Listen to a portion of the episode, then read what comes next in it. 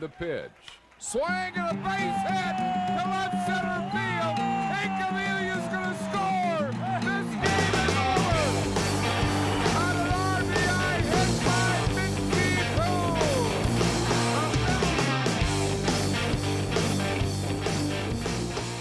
Thanks for taking the time to download and listen to the Philadelphia Baseball Review podcast. I'm Patrick Gordon, founder and executive editor of the Philadelphia Baseball Review. Our mission is to cover baseball at all levels throughout the Philly region, with a particular focus on promoting the amateur, high school, and college ranks. Our aim is to tell the untold baseball stories across the Quaker City. So please be sure to follow me on Twitter if you're not already at pgordonpbr. Be sure to subscribe to this podcast on iTunes, Spotify, and wherever else you may be listening. Also, leave us a review. And be sure to visit PhiladelphiaBaseballReview.com where you can sign up for our daily newsletter. Now, let's get into today's show. All right, so I'm joined here with St. Joseph's senior catcher, Andrew Cassetti. Andrew, what a uh, start to the season it's been for you. And uh, you have a new title, Home Run King. How does that sound? Uh, It sounds pretty good. It's definitely it's definitely humbling, but it, it puts things into perspective for sure. So, walk me through that at bat. Going into the game or going into the series, did you know, hey, I have a chance to break this record? How did that all go- come about? I'm not gonna lie, I knew going down the Raptor, I, I knew I was uh, I was one away from tying, and two from uh, taking the record. Um, and actually during the batting practice, the wind was blowing in and the ball was not going anywhere. So no nobody hit any balls out in uh in batting practice. So it was not it was not looking too good um for me to break it uh that day, but uh I wound up hitting a grand slam on a fastball middle away to tie it. Um right? which is good because my dad gives me a little extra motivation. He'll give me twenty dollars for every Oppo double and fifty for every Oppo home run. So I made a little cash there. That's awesome. I And, love it. I love it. It's great. It's great motivation. Sure. Yeah. You, college guy, you need that cash. man. Absolutely, absolutely. Um, and then uh, so I tied it, and I was. I mean, I knew obviously. Um, but to me, it didn't. It didn't feel like I did anything yet because I, I wanted to break it. That was the goal. Right. Um, and we wound up that actually that grand slam actually wound up being a pretty big uh, hit for the uh, for the game. We wound up winning Yeah. uh, two runs, so that was huge. And then uh, first at bat, uh, guy hung a slider, and I, I got all of it. And uh, as soon as I hit it, I knew. And I, usually don't get too emotional uh, rounding the bases, but I, I was smiling, and I, I was I was pretty pumped for myself. Um, and coming What, home, what was the reception like crossing the plate there? I assume it was sort of a mob scene. rip- yeah, trying to rip the shirt off. Yeah, I, I, I stepped on home plate. Um, my one roommate Nate was there to greet me. Uh, we've been roommates for four years, so we've gotten pretty close. And then uh, my other roommate Jake was the first person to give me a hug. Um, That's awesome. Congratulate me, and then every everybody knew, and uh, it's it's pretty awesome knowing that your uh, your team has your back like that and is excited for you um, to achieve something like that. It's it's humbling and it uh it makes me feel good about uh, the kind of person and the player I am. No, and that's great to hear, Andrew. And it's so important at the college level to not just be, you know, an outstanding ball player. There's a lot of those, but to be a good person, a good ball player, good, a good teammate, good character. And you know, when speaking with Fritz and every anybody else, everybody else that knows you, they speak so so highly of you with all that. So you know, it, it definitely the, the humble take that you bring to the park and everything, uh, you know, it resonates and, and people see that. I do have to ask this question. Did you get the ball or the balls? I got I do have I, I do have the ball that uh, broke the record. Awesome. And Um, where is it at? How did what walk us through that story? How did you get it? Was it a problem? Did, Uh, did Radford know? Radford, they I don't think they knew until they didn't know the moment it happened, but they knew after the fact. Okay. Um, like my next couple of bats after that. Um, but I hit it, and it's funny because you can hear in a in a video of the of the um like in the broadcast video, um, my one roommate's dad is screaming, "Get the ball! Get the ball!" and uh, one of the pitchers went out and grabbed it, and um, there was a there was a kid there who who wanted the ball. We wound up um, giving him a, another ball because my my uh I it was it was an important ball for it was an important Yeah. for me and um because I've come a long way Sure. um wound up So- giving the ball to my dad. That's so cool. And I assume he has like on a display somewhere or whatever. He already Yeah. ordered it. He already ordered the display for the ball. That's yeah. I mean, what you can't say enough good things about that. I assume you're saying somebody had it. You're talking about like a little fan in the stands held the ball and like, no, I want this ball. Yeah, yeah. It's funny. But yeah. yeah, he he, he under, he understood, and uh, we were able to get him another ball. So That's where you need like the Bryce Harper. right. I'll give you a signed bat. yeah, You pass this over to me. Um, so Andrew, look, I mean, you're not all, only off to a, a solid start yourself, but the Hawks are really, really good. Nine and four, heading into a, a big series this weekend out in Cincinnati. You know, look, I think a lot of the momentum probably started that last uh, regular season series against LaSalle last year, right? yeah. I mean, how much was that sort of a building block for the early success here? Uh, again, you have so many seniors and, and graduate students and upperclassmen Mhm. with experience. And I'm sure that series against LaSalle, where you were playing against, you know, it seemed that it seemed like it was storybook for them to, to move on and you took them out. How Mhm. has it been and, and how are things going with regard to, you know, this season for the Hawks? Yeah, the way we won that last series against LaSalle with our backs against the wall, I think really showed us what kind of team we were and what we were made of. And going into the A10 championships, we wound up going 0 2 and losing. And I think that for us, that put us into perspective that we were we were good. We were good enough to get there, but we weren't good enough to win yet. And there was some some work that had to be done. Um, and obviously, coming into this season, we got some a lot of good freshmen in, and we lost a couple key pieces, and like Hayden Sieg. Um, sure. but most of most of the team came back. Um, so we knew what we had for the most part, and now it was just about putting it all together, um, and and making something out of the season. And we're off to where we nine and four now?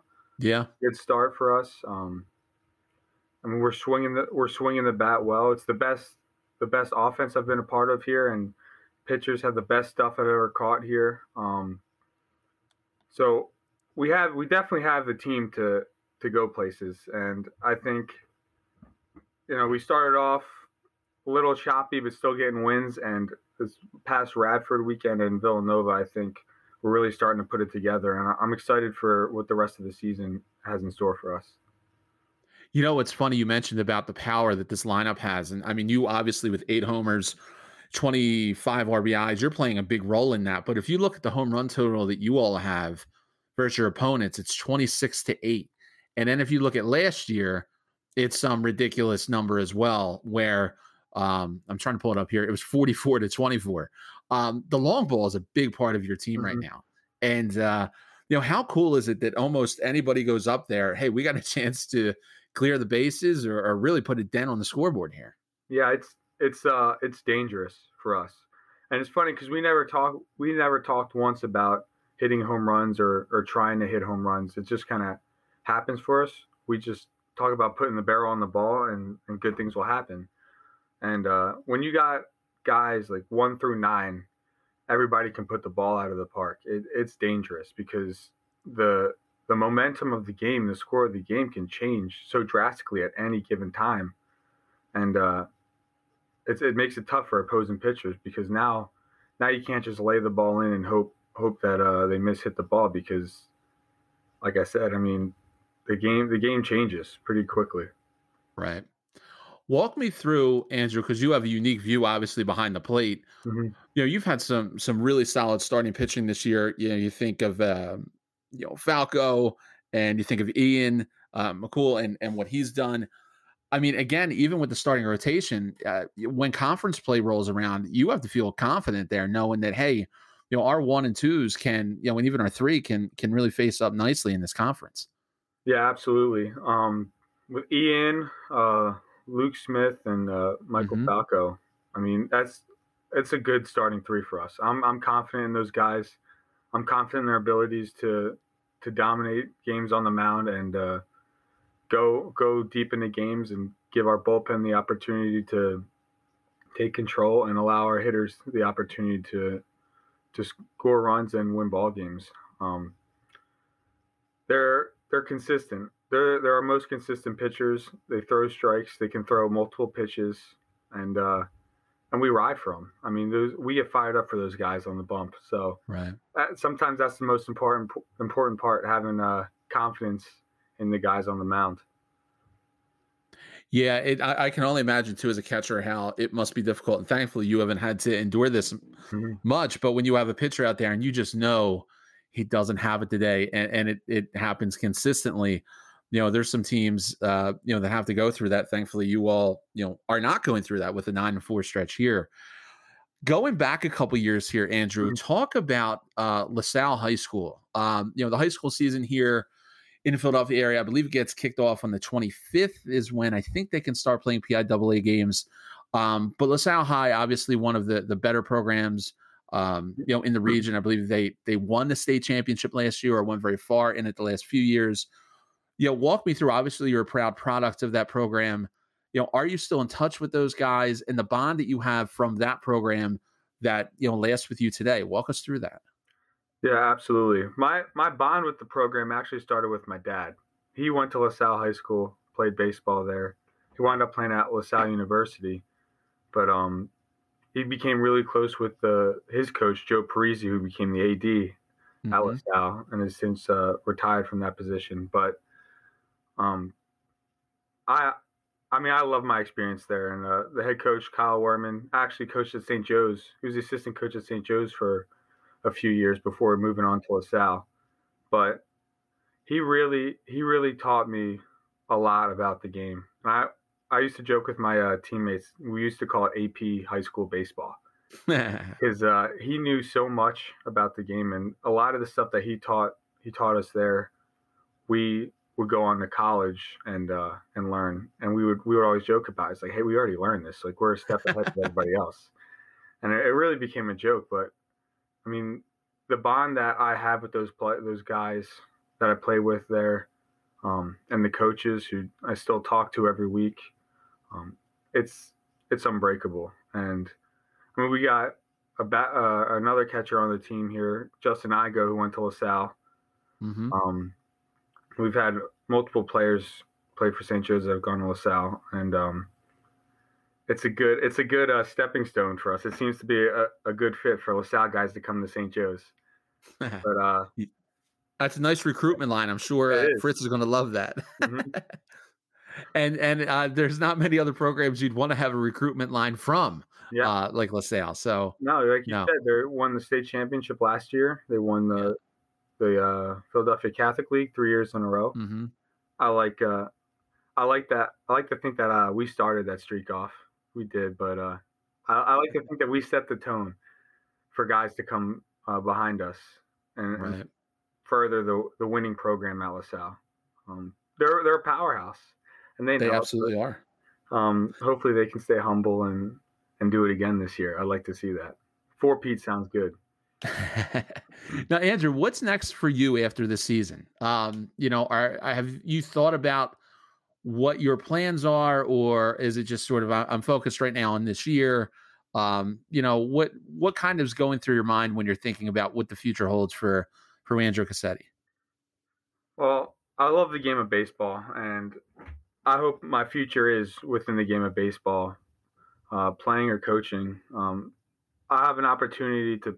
I like to think I have an opportunity to play at the next level. Um, but there's not much I can do about that right now. So right. the only thing I can really focus on is playing the game hard, um, trying to win games for St. Joe's, and uh, hopefully the chips will fall where they may, and I will continue my playing career. But right now, it's not at the forefront of my mind. Understand totally. That's a smart mindset, Andrew. Considering you need to what take a bus to uh, Cincinnati? Are you guys flying out? Yes, no, we're we're busing out there. yeah, oh, yeah, so one day at a time. How long is that bus ride going to be? I think it's like nine or ten hours. Now, what do you do? Is it schoolwork? You sleep? How do you get through these long trips? Well, we're in spring break right now, so not much schoolwork's getting done. uh, usually we pass the time. We'll play play some team games. Uh, just because you can only spend so much time watching your your phone or your computer. Oh, sure. But yeah. I like to think that these bus rides. I love these bus rides and the and staying in hotels because I really think it builds the like team camaraderie up. The bonding experience Yeah, of it. Yeah. No, I'm with you on that. My experience was was very similar to that. Yeah, it's it's a some guys like they dread it, but I, I really think I really think it's a cool opportunity to talk to guys and and just get to know guys better.